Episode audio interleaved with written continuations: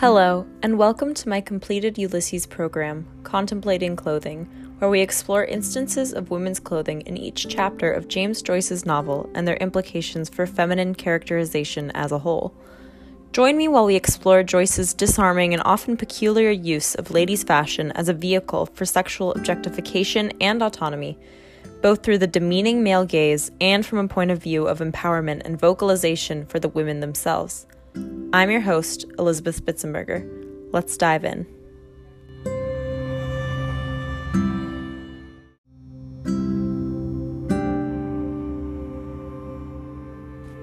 I began this journey without a clear goal in mind, and it took a few chapters of reading to settle on the subject of women's clothing. For the first few uploads, I focused on my prior expectations for each chapter and how they were either met or defied by Joyce.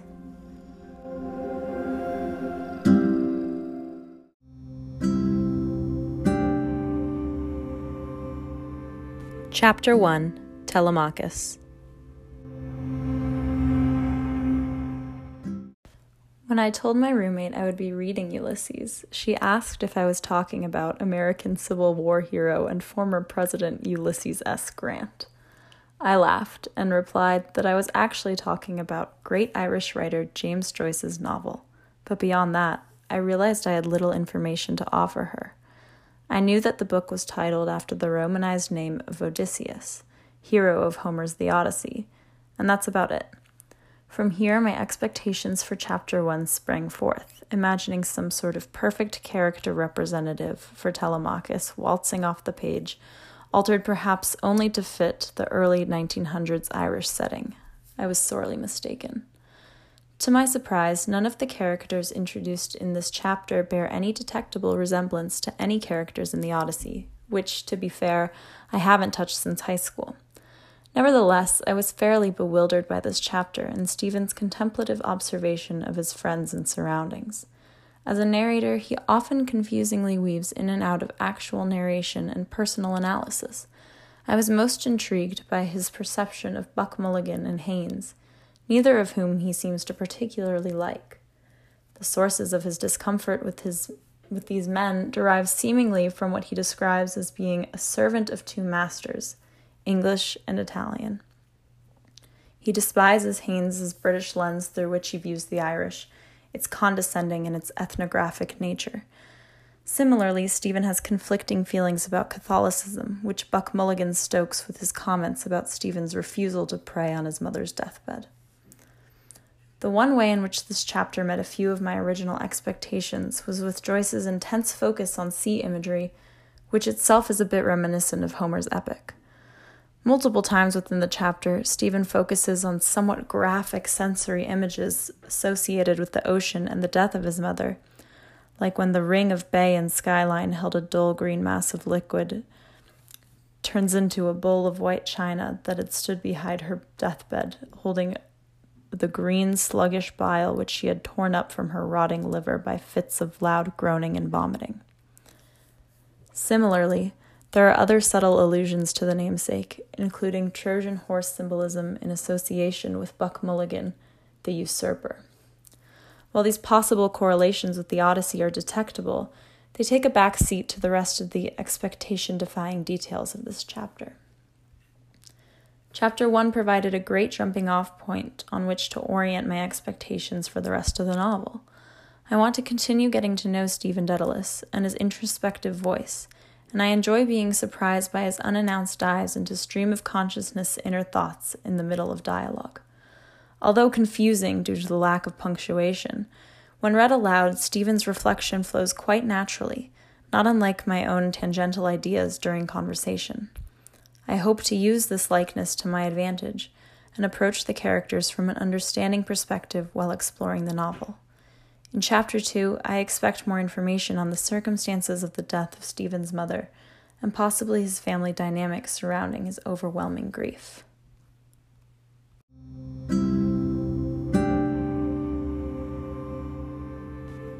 Chapter 2 Nestor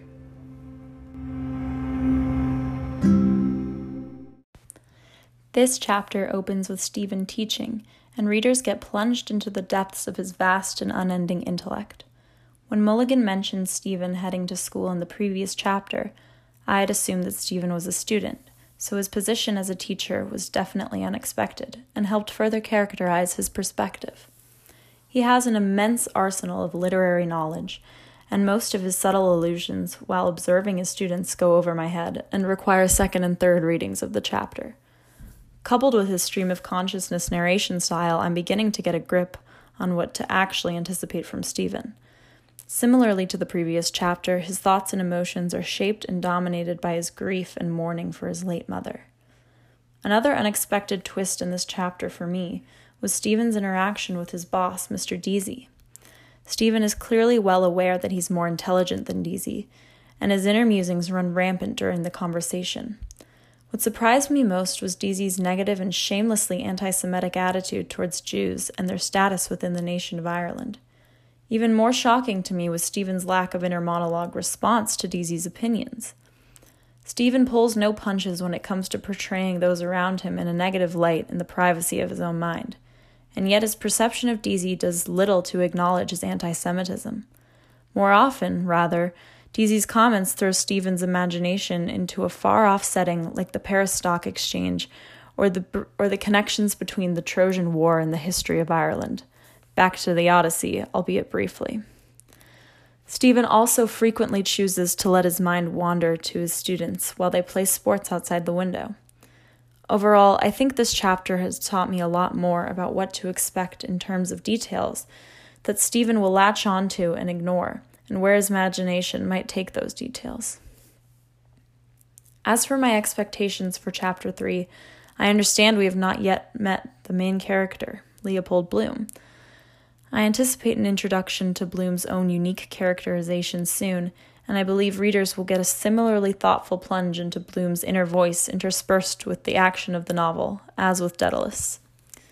This will likely complicate the reader's own perception of reality, blurring the line between the movement of the plot and the manufactured truth within the minds of these two characters. Once, intro- once introduced, I hope to acquire a deeper understanding of the relationship between Dedalus and Bloom as well, possibly mimicking the dynamic of Telemachus and Odysseus, but I'm not sure.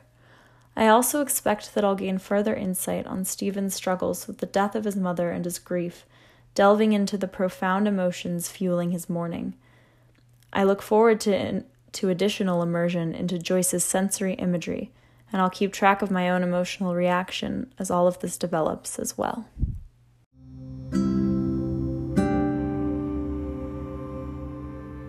Chapter 3 Proteus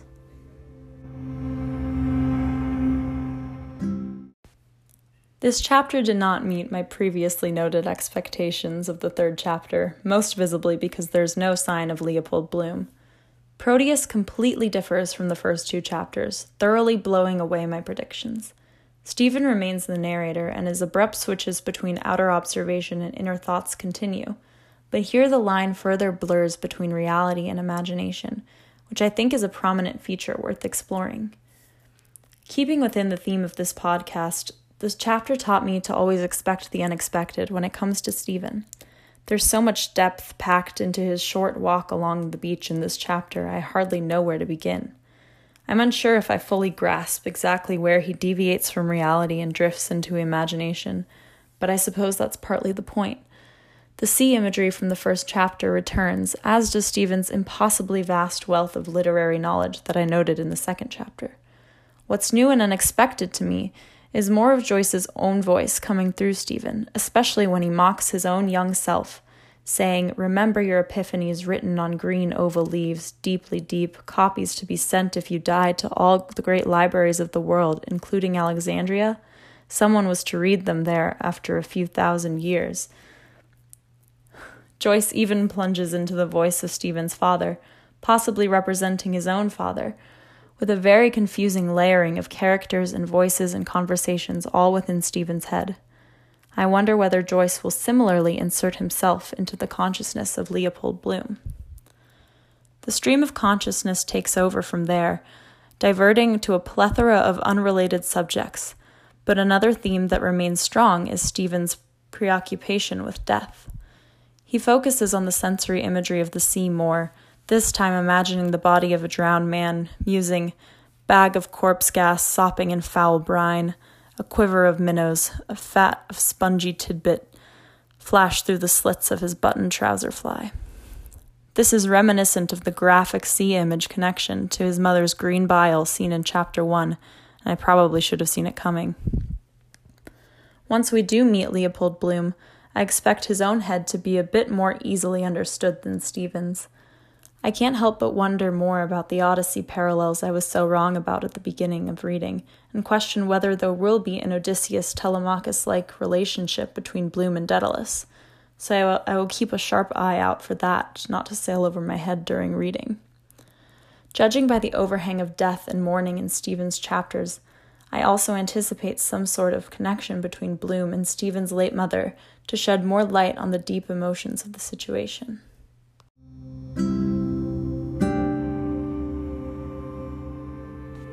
Here is where Chapter 4, Calypso, inspired me to shift the focus of this podcast towards the role of women in the novel, specifically through the lens of women's clothing.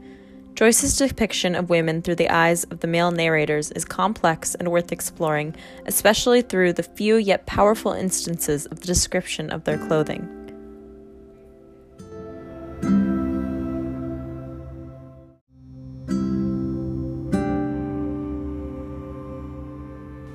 Chapter 4 Calypso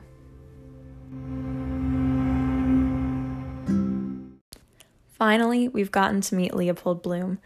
In this chapter, we also get our first sustained glimpse at the main female character, Molly Bloom, Leopold's wife. She is the first woman in the novel with any speaking lines real time, and there is a very significant description of her clothing.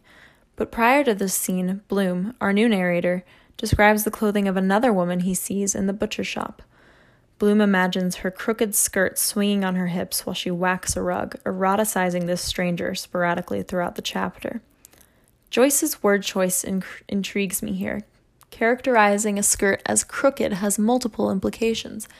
It puts the morality of the situation into an inanimate object, as if the skirt itself is the seductress. Personifying this woman's clothing and objectifying her based on her body and clothing relegates her own autonomy irrelevant. Readers are trapped in Bloom's mind and his perception of the scourged woman who is denied any sort of voice. The next example of woman's clothing that stood out to me is Bloom's focus on his wife's dirty clothes. Her petticoats and underwear are strewn about the bedroom, and Leopold tidies up the space and collects them together. The repeated use of the word soiled to describe her underwear is particularly curious, as is the brief focus on a twisted garter belt while Molly reads erotic novels in bed. Bloom's focus on his wife's clothes seem rooted in sexuality and eroticism, but in some so- sort of sullied, damaged way. He appears to be a doting husband when he tidies up the room, yet there is a tainted atmosphere, simultaneously sexualized and repressed. In all this, Molly seems to serve only as a symbol of emasculation for our narrator, barely getting any of her own lines.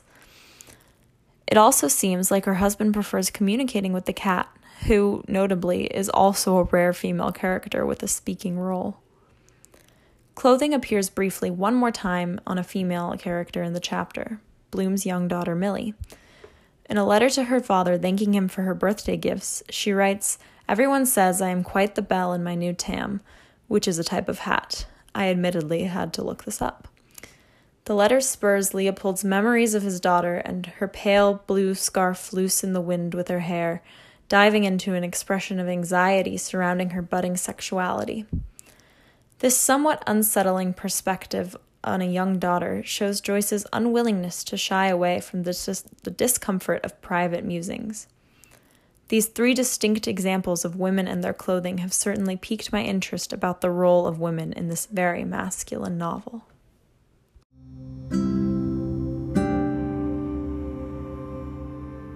Chapter 5 Lotus Eaters.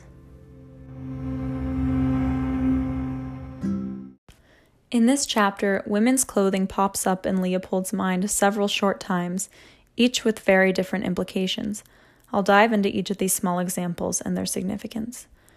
First, we have Leopold's mind wandering during his brief encounter with McCoy, imagining white silk stockings, garter belts, and lacy hats on women in his memory. It's increasingly clear that Bloom is a very observant man, especially when it comes to women and their clothes. He's almost always sexualizing women based on the way they dress or the way their bodies move. He has a memory of Monday when a woman was adjusting her garter in the street and her friend was shielding her from the public. Well, what are you gaping at? Bloom recalls, indicating that perhaps he himself, or possibly another bystander, was gaping at the scene. The next significant description of women's clothing comes in Mass, of all places. Leopold observes the women with crimson halters around their necks, heads bowed, and notes how after receiving the Eucharist, one woman's hat and head sank. The clothing context is dramatically different than any we've seen Leopold notice before. These women are elderly and Catholic, and after seeing them, Bloom moves into musing about the cannibalist imagery in the body of Christ. Halters and hats are two markedly unsexual articles on which to fixate, and Leopold's inner voice takes on a somewhat fascinated tone. As an outsider to Catholicism, Bloom treats these clothes much differently. His reverence within Mass only goes so far, however, as readers immediately find him in the next paragraph imagining what his illicit suitor might wear if she were to meet him one Sunday after the Rosary. Bloom pictures a veil and a black bag with a ribbon around her neck. He quickly reverts to his objectification and sexualization of women's bodies and how they're dressed. The final reference to women's clothes occurs again in Mass a few pages later when he thinks about how women can be annoyed that it wasn't sooner pointed out that their clothes are askance. Excuse me, miss, there's just a fluff. Or their skirt behind, placket unhooked, Bloom muses, noting that women prefer men a bit untidy. He looks at his own dishevelness with a twinge of pride, saying, Women enjoy it, never tell you. At every turn in this chapter, Bloom is letting women's clothing do the talking for them, rather than entertaining the idea that they may have a voice of their own. He manipulates clothing, whether imagined or in reality, to fit his pre existing perceptions and expectations of women. It's not completely malicious, but Joyce doesn't signif- does significantly usurp the voices of women in this novel by reducing them to their clothing.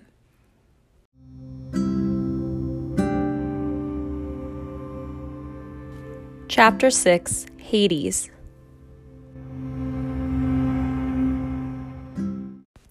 This chapter is so unbelievably male.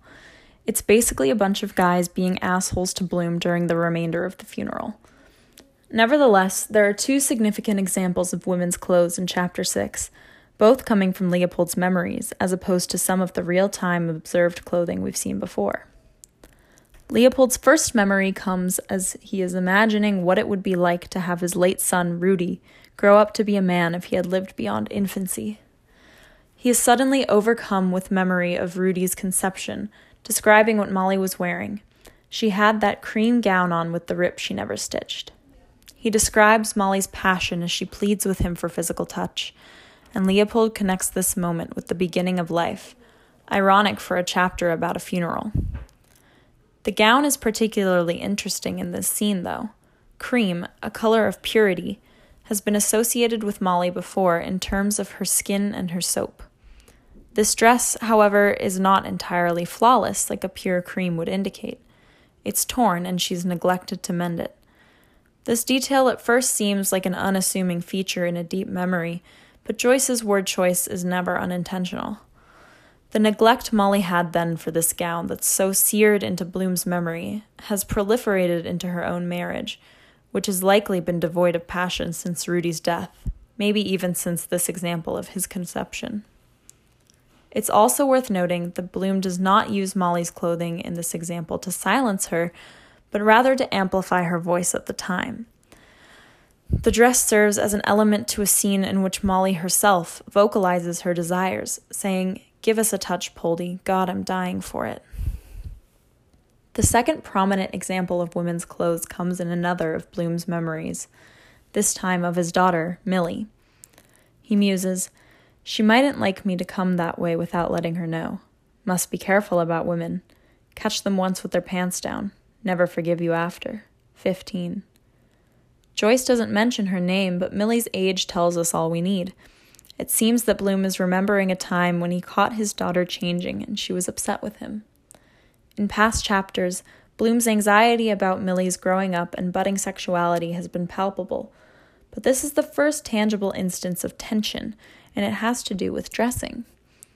Again, Millie is somewhat amplified through her clothing in this memory, with Bloom noting that she hasn't forgiven, forgiven him.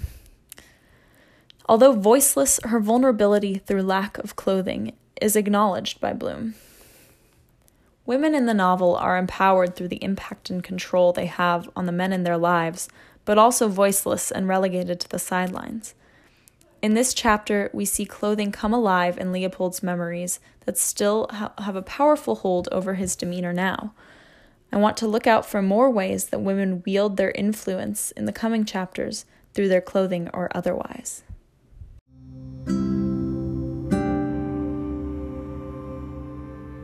Chapter 7 Aeolus This chapter has Joyce's first visual format deviation from a simple narrative. Headline like phrases divide the paragraphs, reflecting the scene in a newspaper headquarters where our narrators finally cross paths. Apart from these headlines, though, the chapter is relatively similar to the previous ones. Being a male dominated news operation, I had to search extra closely to find a single mention of women's clothing. There is one compelling example, which I will get into, but I think it's also worth exploring the significance of the lack of feminine representation in this chapter. All along, I've been noting how women's clothes are manipulated against them, whether to overpower their absent voices or to amplify them in a memory from a male point of view. The newsroom, however, is devoid of women, and they are exclusively discussed in an audience solely of men.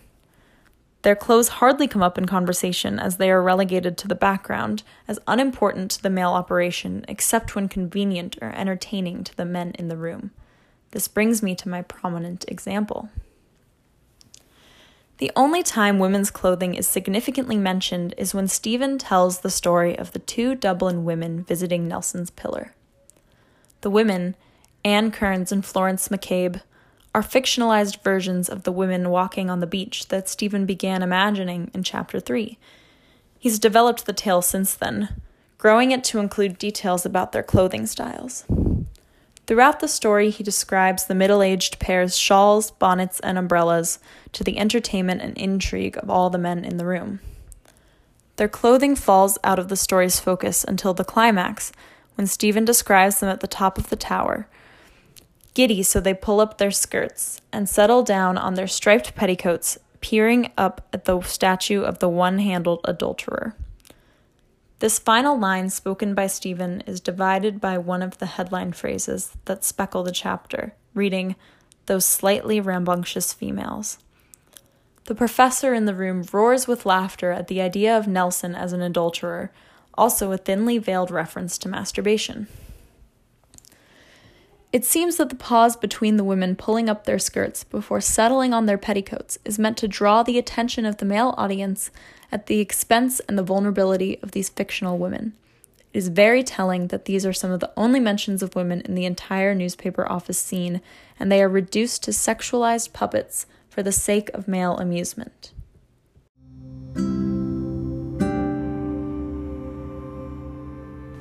Chapter 8 Laestrygonians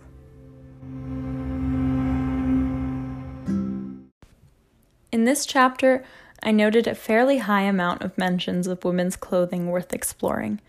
We continued through Leopold Bloom's male gaze. Let's dive right in. Good lord, that poor child's dresses and flitters. Underfed she looks too. Leopold notices Simon Dedalus's daughter, Dilly, in the street outside an auction room. He expresses sorrow at the state of her clothing, indicating that the family has become neglected since the passing of the mother. This is a significant departure from Leopold's usual objectification of women he encounters in public, replaced with sympathy for the poor child and her loss. Grief seems to overpower Bloom's oversexed tendencies in this case. Later on, Bloom remembers a dress of Molly's, describing Molly had that elephant gray dress with the braided frogs, man tailored with self covered buttons. She didn't like it because I sprained my ankle on the first day she wore choir picnic at the Sugarloaf. As if that. Never put a dress on her back like it. Fitted her like a glove, shoulders and hips. Just beginning to plump it out well. Similar to the last example, this is a starkly different take on clothing for Bloom. The detail with which he remembers Molly's dress shows how focused he is on happier times and how much grief he still carries for the loss of Rudy as represented by Molly's pregnant figure. Again, this example shows a more tragic side of women's clothing for Bloom. A few pages later, Bloom remembers another dress, this time of Mrs. Breen, a former love interest. He observes, the same blue serge dress she had two years ago, the nap bleaching. Seen its best days. Wispish hair over her ears. And that dowdy toque, three old grapes to take the harm out of it. Shabby genteel. She used to be a tasty dresser. Here we get back into Bloom's characteristic sexualization of women, especially with the adjective tasty. Seen its best days implies some superiority as well as if Mrs. Breen is not in her best days. We wouldn't know, he doesn't ask, just extrapolates his perception onto her character. This superiority is seen again in the final prominent example of women's clothing in the chapter, when Bloom describes a nearby woman. He says, Her stockings are loose over her ankles. I detest that. So tasteless. I found this particularly interesting because just a few short chapters ago, Bloom was claiming to be the authority on how women prefer untidy men. Now, all of a sudden, he's entrapping this innocent bystander with his own contrived double standard. It's clear from this example that after a few sympathetic observations of women's clothing, Bloom is back to his normal objectifying gaze.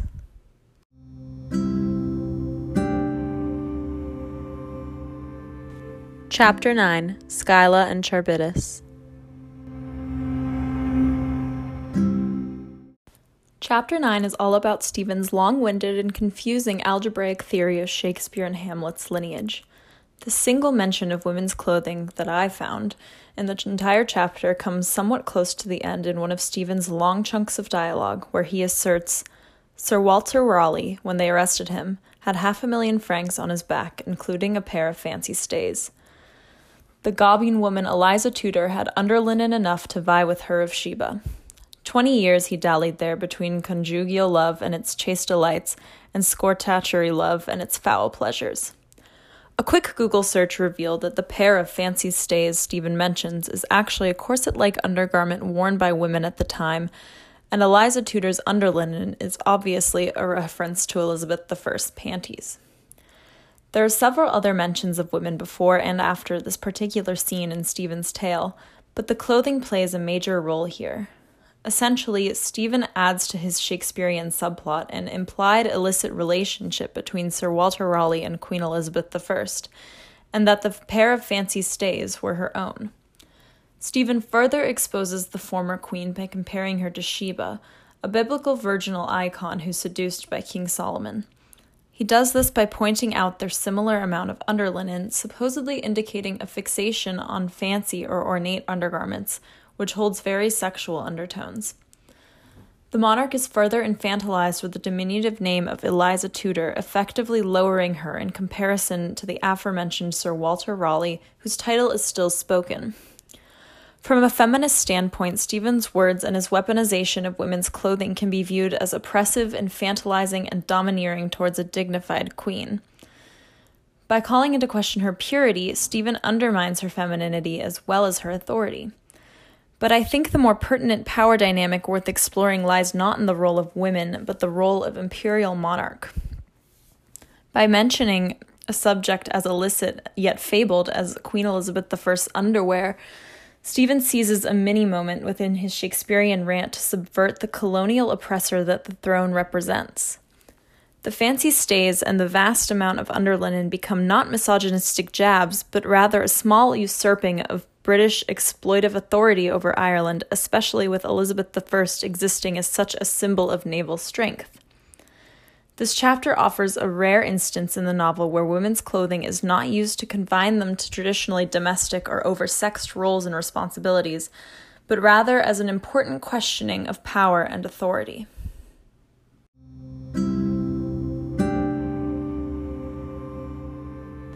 Chapter 10 Wandering Rocks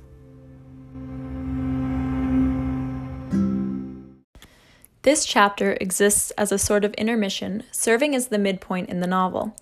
In some ways, the segmented chapter is like a microcosm of the entire book itself. Several women are mentioned and interacted with, including multiple mentions of clothing, from Dilly Dedalus's shabby dress to an unnamed woman's gloves. But the most memorable example of women's clothes in this chapter comes from the point of view of Blazes Boylan as he shops during his day. Referring to the shop girl as she assists Boylan, Joyce describes Blazes Boylan looked into the cut of her blouse, a young pullet. He took a red carnation from the tall stem glass. In this specific scene, it's not the clothing itself that's being manipulated sexually against women like we've seen in previous chapters, but rather Boylan's actions in response to the clothing. As readers, we've gotten glimpses into the ways Bloom sexualizes women through his perspective and even some of Stephen's fantasy musings. But this is our first tangible view into Boylan's own sexual character that isn't based on the account or feelings of others. We know that Boylan is a bit of a Casanova who's having an affair with Molly, but this shop scene is where we finally understand how truly perverted he is. He speaks roughly and flirtatiously with the young woman in the entire scene before finally stealing a glance down her shirt, a very unoriginal and crass move. And then the novel gives us what I think may be the singular peek into Boylan's own mind when he thinks a young pullet. Pullet can be defined as a young hen, especially one less than a year old, and therein lies the true debauchery of the male gaze in this novel. To describe the young shop girl, whose age is not given, with such vocabulary is a brazen allusion to pedophilia. It's essentially an open secret that pedophilia informs male sexuality and feminine beauty standards and expectations at a societal level, and Boylan is no ex- exception. Overarching themes of the novel, like the concepts of purity, virginity, and domesticity, also call into question pe- this pedophilic root and its implications. I do find it interesting that this is such a character developing scene for Boylan as well. It's very telling that Joyce only lets readers into Boylan's thoughts one time, and it's to ogle under a shopgirl's shirt. Previously, I'd sort of seen Boylan as a symbol of empowerment and sexual liberation and autonomy for Molly, but after reading into his character, I'm pretty disappointed in her choice of man, especially after this particular scene. Where Bloom sort of represents a baseline masculine sexual desire in his passive objectification of women, Boylan is a more brazen example of the potential violence of the male gaze. While I'm a huge supporter of sexual promiscuity and autonomy, Boylan's behavior makes me question the morality of his intentions and makes me worry for Molly's own health in terms of the spread of sexually transmitted infections at the time.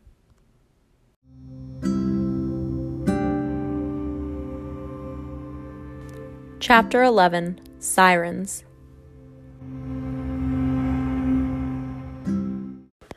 This chapter deals with Bloom's experience in a Dublin bar, the Ormond Hotel. Bloom socializes with the other men we've met in the novel so far, including Blazes Boylan, Simon Dedalus, and Matt Lenehan. The characters pertinent to our discussion, however, are the barmaids, Miss Douce and Miss Kennedy. The women converse and gossip over their drinks throughout the chapter, and there are a few interesting references to their skirts and other clothing. Eventually, they begin interacting with the men, flirting with them, and occasionally jumping in on their conversations. Their flirting finally escalates to the reference to clothing we'll be discussing today, with Joyce describing Bending, she nipped a peak of her sk- of skirt above her knee, delayed taunted them still, bending, suspending, with wilful eyes. Smack. She set free sudden and rebound, her nipped elastic garter smack warm against her smackable a woman's warm hosed thigh. Let's discuss what this behavior means in regards to sexual power dynamics in the bar and in the novel. Miss Douce and Miss Kennedy are fairly open in their ridicule of some of the men present, teasing them outwardly while serving them at the bar. There is presumably some business strategy involved in their behavior, as they are the employees at the establishment looking to get these men to spend more money. The root of their prowess and dominance, however, is not economic but sexual, as is evident in the moments they snap their garter belts. This kind of dominance and rash behavior goes back to earlier references in the novel to Bloom's own masochism. He seems to enjoy and prefer feminine dominance both sexually and in everyday domestic life. Douce and Kennedy, not unlike Molly's illicit affair with Boylan and reputation for promiscuity, represent Joyce's acknowledgement and encouragement of women's sexuality, almost on an equal plane of men's own lust in the novel.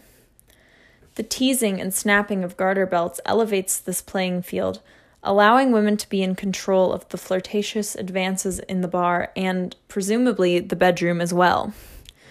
This has been seen in Bloom's memories of Molly's propositioning of sex in the past and her present seeking of arrangements since her needs are no longer being met in their marriage. Through this, partic- through this particular use of clothing and attached behavior, Joyce repeatedly emphasizes feminine sexual autonomy and throws it in the face of male characters and readers alike, in a sort of referendum on traditional sexual gender roles.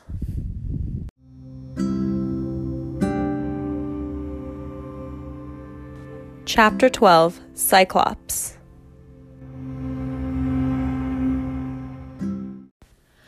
Cyclops is unlike any of the chapters we've covered so far.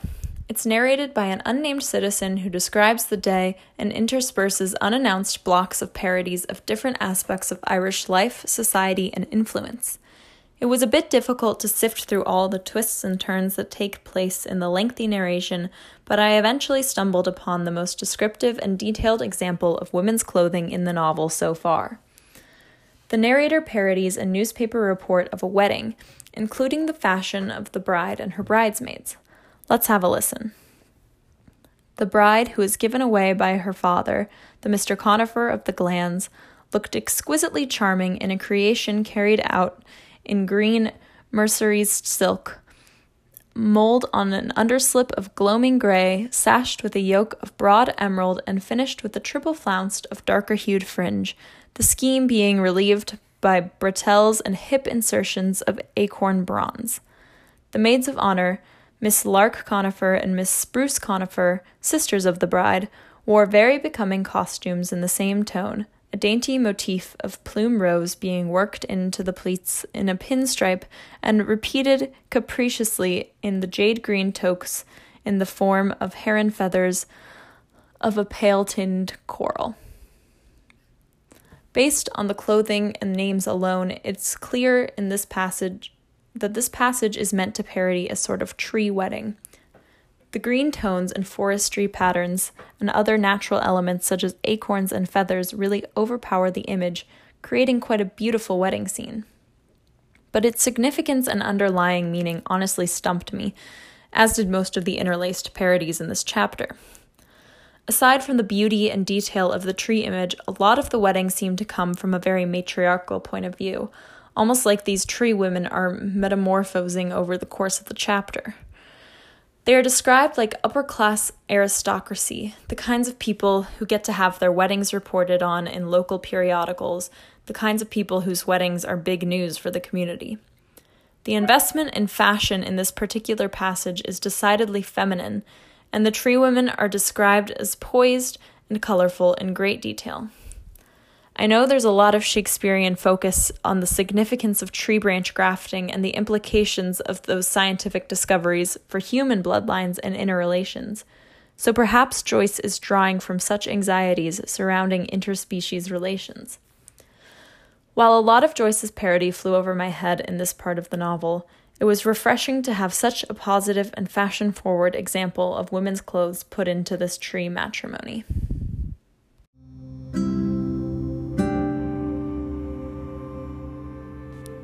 At this point in my journey, I feel like my analysis really takes hold in the remaining chapters of the novel. The next chapter, Nausicaa, shifts focus to Gertie, giving us our first prolonged look at a woman, aside from Molly's few mentions so far. The podcast dives much deeper into implications of women's sexuality and men's objectification, leading into questions of autonomy and empowerment of femininity. There are also much more explicit moments of kinks and fixations as expressed through clothing, and the last few chapters here really get to the root of Joyce's depiction of sexuality.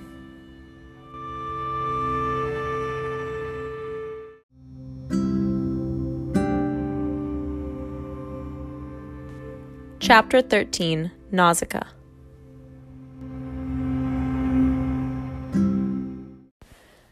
This chapter was absolutely full of descriptions of women's clothing from beginning to end, making it difficult to choose just one to discuss for this episode. Bloom has a flirtatious and masturbatory interaction with a young woman on the beach during a fireworks show, and the chapter is narrated predominantly through her own perspective. Gertie, the young woman, is shown as highly hormonal, infantilized, and oversexed throughout the chapter, including by way of her clothing. One particularly interesting mention of her clothing comes during her farewell to Bloom, where Joyce writes, Gertie had an idea, one of love's little ruses. She slipped a hand into her handkerchief pocket and took out the wadding and waved in reply, of course without letting him, and then slipped it back. Admittedly, I had no idea what Joyce meant by wadding when I read the first chapter, when I read this chapter first. Upon further research, I learned that Gertie's wadding was a scented handkerchief that she was waving in Bloom's direction in order to fill the air with her smell, inviting a callback to earlier chapters mentioning Molly's perfumes. This particular wadding, however, was likely used to mask the bodily scent that sometimes accompanies menstruation, bringing up the topics like fertility and instinct within sexuality. Through this behavior, Gertie's lack of innocence and strong desire to be desired is solidified. She intentionally and deliberately displays herself to Bloom, knowing that he's pleasuring himself, making her somewhat of a voyeur. However, she also manipulates her own perceived innocence and purity to her advantage, paradoxically behaving childishly with her clothing and other behavior like giggling and blushing. This also goes back to my earlier observation, based on Blazes Boylan's behavior with women's clothing, that the male gaze is often rooted in pedophilia. But Gertie also maintains significant autonomy and control in the situation with Bloom. The waving of the wadding is the cherry on top, indicating through the menstruation implications that she is indeed mature, as well as overtly displaying flirtatious behavior intentionally toward her onlooker. In this way, I like to think of Gertie McDowell as a sort of foil for Molly Bloom in her sexual promiscuity and ownership of her own femininity and desire in a very patriarchal and male dominated society and perspective. Because of Gertie's autonomy and her wielding of sexual power through her clothing, I'm growing to appreciate Joyce's progressive stance on women and their roles and responsibilities as depicted through their clothing.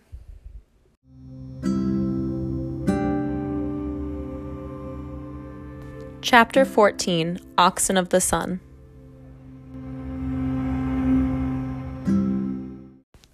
For a chapter with such deep exploration of childbirth and motherhood, I struggled to find good examples of descriptions of women's clothing in Oxen of the Sun. However, it's encouraging to see women more directly involved and actively present in this chapter, as past chapters have certainly been decidedly and overbearingly male. I did find one good depiction of women's fashion in the middle of the chapter in the second depiction of a wedding that we've discussed in this podcast. In a confusing passage about virginity, chastity, marriage, and deflowering, there's a description of the symbolism behind a wedding.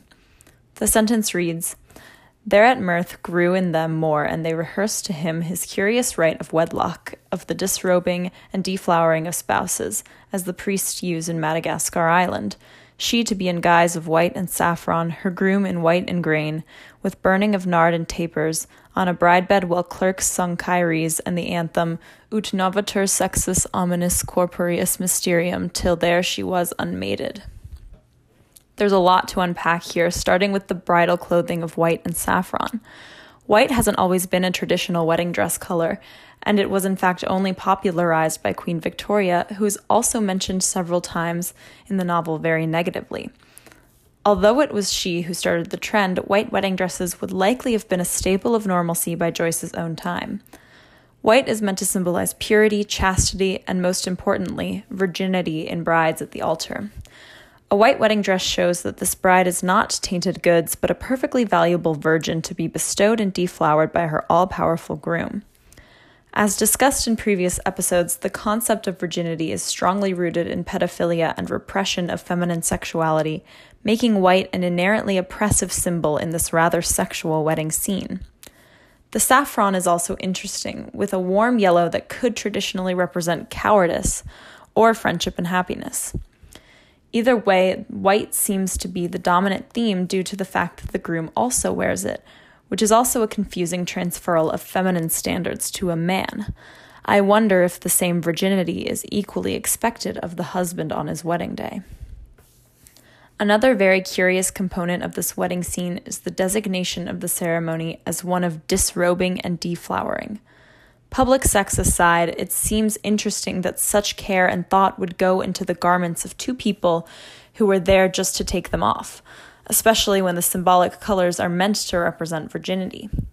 In this particular example, the supposedly virginal bride is immediately unmated before everyone's eyes, changing the sexual status that was demanded of her only a short time ago. I think the clothing and the lack of clothing involved in this short wedding provide an example of the ridiculous sexual expectations of women at the time and give insight into how Joyce might flip those expectations.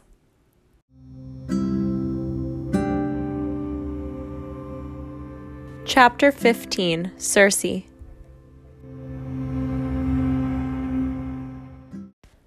Circe is absolutely the richest chapter we've covered so far in terms of material for this topic. Bloom and Stephen's escapades in a Dublin brothel provide ample material for analyzing women's role within and without gender and sexuality confines and expectations. In particular, Bloom's interaction with the sex worker Bella, who becomes the domineering male Bello in his imagination, finally gets explicit with the masochism we've presumed of Bloom throughout previous chapters. The added gender reversal and cross dressing involved gives us a deeper glimpse into the ways Joyce perverts strongly held notions of femininity and masculinity in sexual politics. Let's look at some of the clothing described in Bello's appearance. With bobbed hair, purple gills, fat mustache, rings around his shaven mouth, in mountaineer's puttees, green silver buttoned coat, sports skirt, and alpine hat with moorcock's feather, his hands stuck deep in his breeches pockets, places his heel on her neck and grinds it in. I had a difficult time discerning whether this is actually an example of women's clothing, given at this point Bella has become the male Bello and the fashion is decidedly masculine. However, after watching some of the theatrical depictions of this exchange, using a female actress in men's clothes for Bello and having Bloom in drag, I decided that this exchange blurs the lines of feminine and masculine fashion in a way that was unexpected from Joyce. There's the obvious violence, abuse, and masochism involved in the power dynamics of Bloom and Bello here, but I think the cross dressing is the more fitting aspect to dive into. Bello is dressed like a mountain man, with the depictions of her outfits seeming similar to German lederhosen with an alpine headpiece complete with a feather.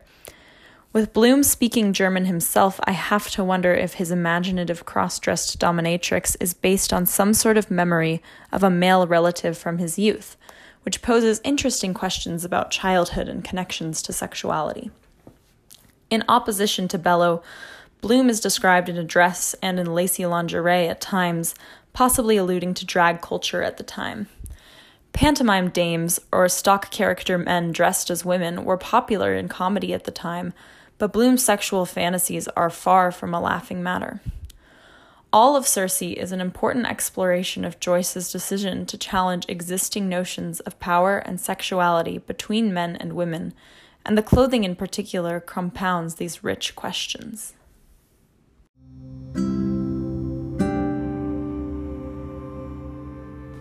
Chapter 16 Eumaeus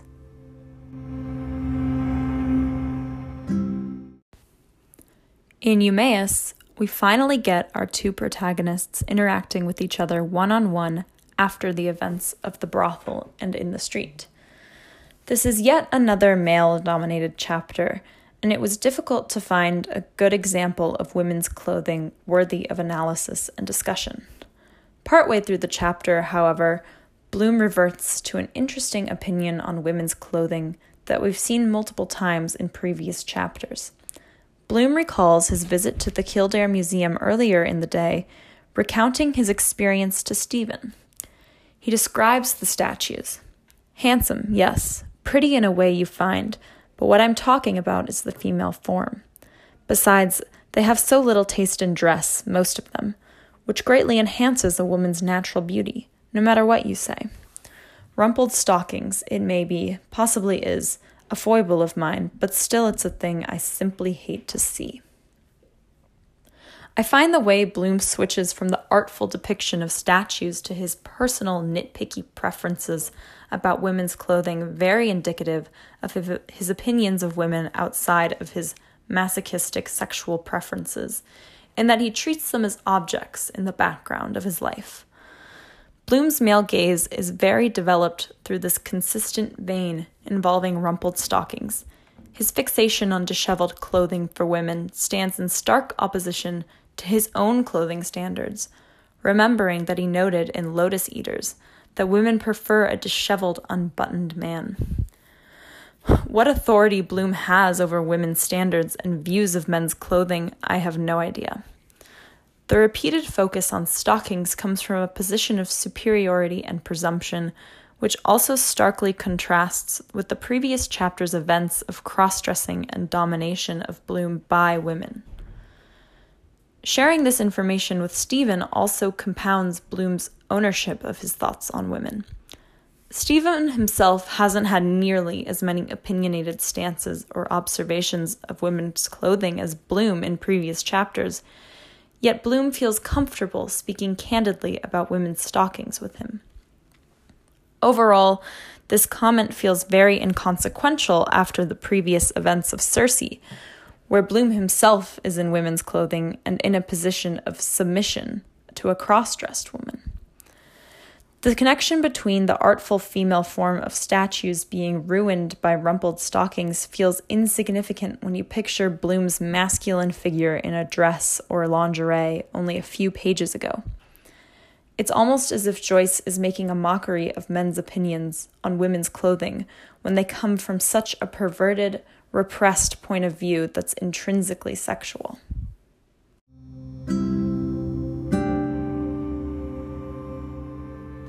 Chapter 17 Ithaca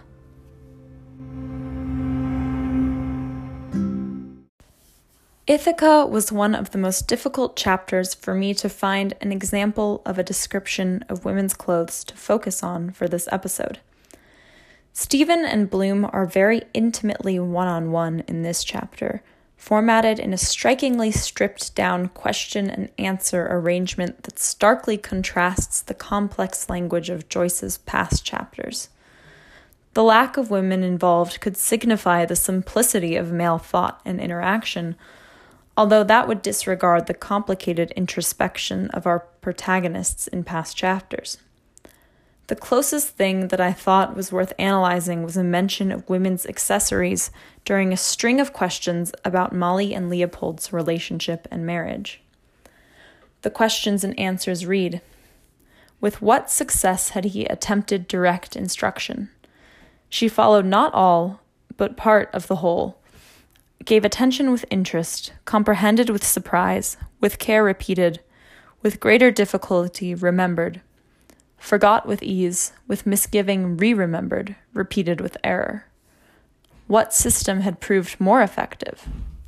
Indirect suggestion implicating self interest. Example She disliked umbrella with rain. He liked woman with umbrella. She disliked new hat with rain. He liked woman with new hat. He bought new hat with rain. She carried umbrella with new hat. This comes at the end of a very interesting introspective conversation where Bloom attempts to rediscover how to communicate with and interact with his wife after his daughter their daughter has grown up and moved out of the house. Bloom uses clothing very operatively in this example of how to effectively communicate with Molly. Clothing, accessories in this case, are necessary to bridge the gap of these indirect suggestions of interests. This in itself signifies just how broken down their communication within their relationship has become. Knowing what we know about Bloom's strong opinions on women's stockings and his repressed preferences of masochism, clothing in this instance holds a lot more significance for his passive attempts at communicating with Molly. Bloom cares a great deal about women's clothing and notices it quite often during the single day we get to observe.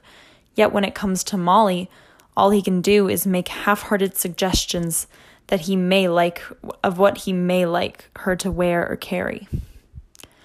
In this penultimate chapter of the novel, I think it's important to understand what we know so far about this complicated marriage. Both Bloom and Molly pursue extramarital interests, but Molly seems much more successful and reputable for doing so. Bloom holds very sexualized inner thoughts and fantasies about other women in his life, but when it comes to Molly, like in this example of poor communication, he's seemingly powerless and meek. By looking at the way Bloom perceives feminine fashion, we catch a glimpse into this dynamic power imbalance. I look forward to the final chapter, Penelope, to see the marriage from Molly's own eyes.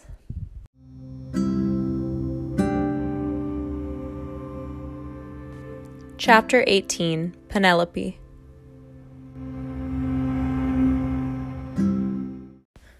The final chapter of this wild novel is difficult to cram into three minutes of speaking time, but we finally get to hear from Molly Bloom's perspective in Penelope. In a series of seemingly unending run on sentences, readers get to explore Molly's stream of consciousness as she shifts between topics like memories and her sex life and her family.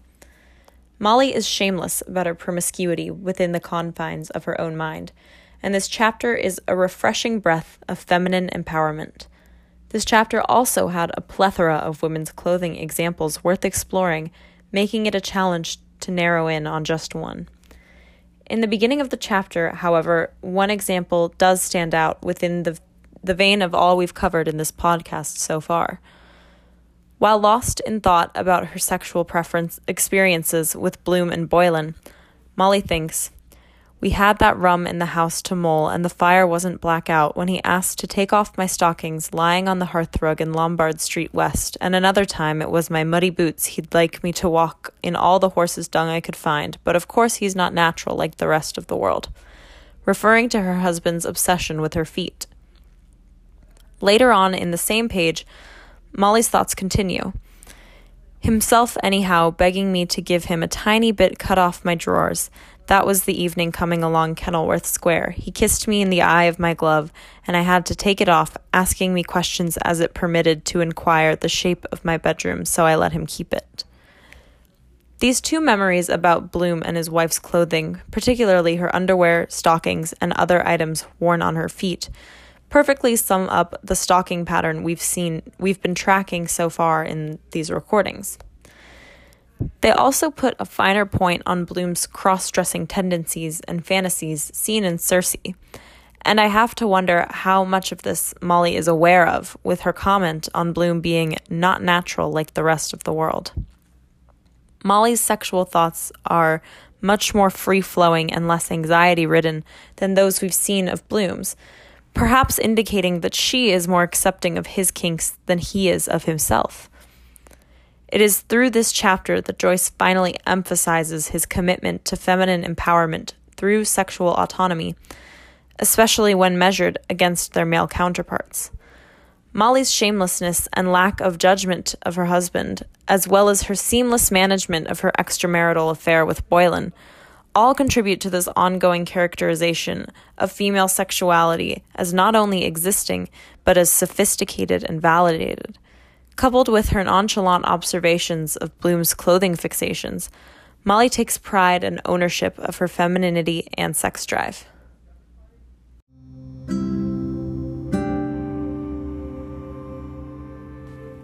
Thank you for sticking with me on this chapter by chapter deep dive into women's clothing in Ulysses. This has been Contemplating Clothing. I'm your host, Elizabeth Spitzenberger. I hope we learned something new together along the way.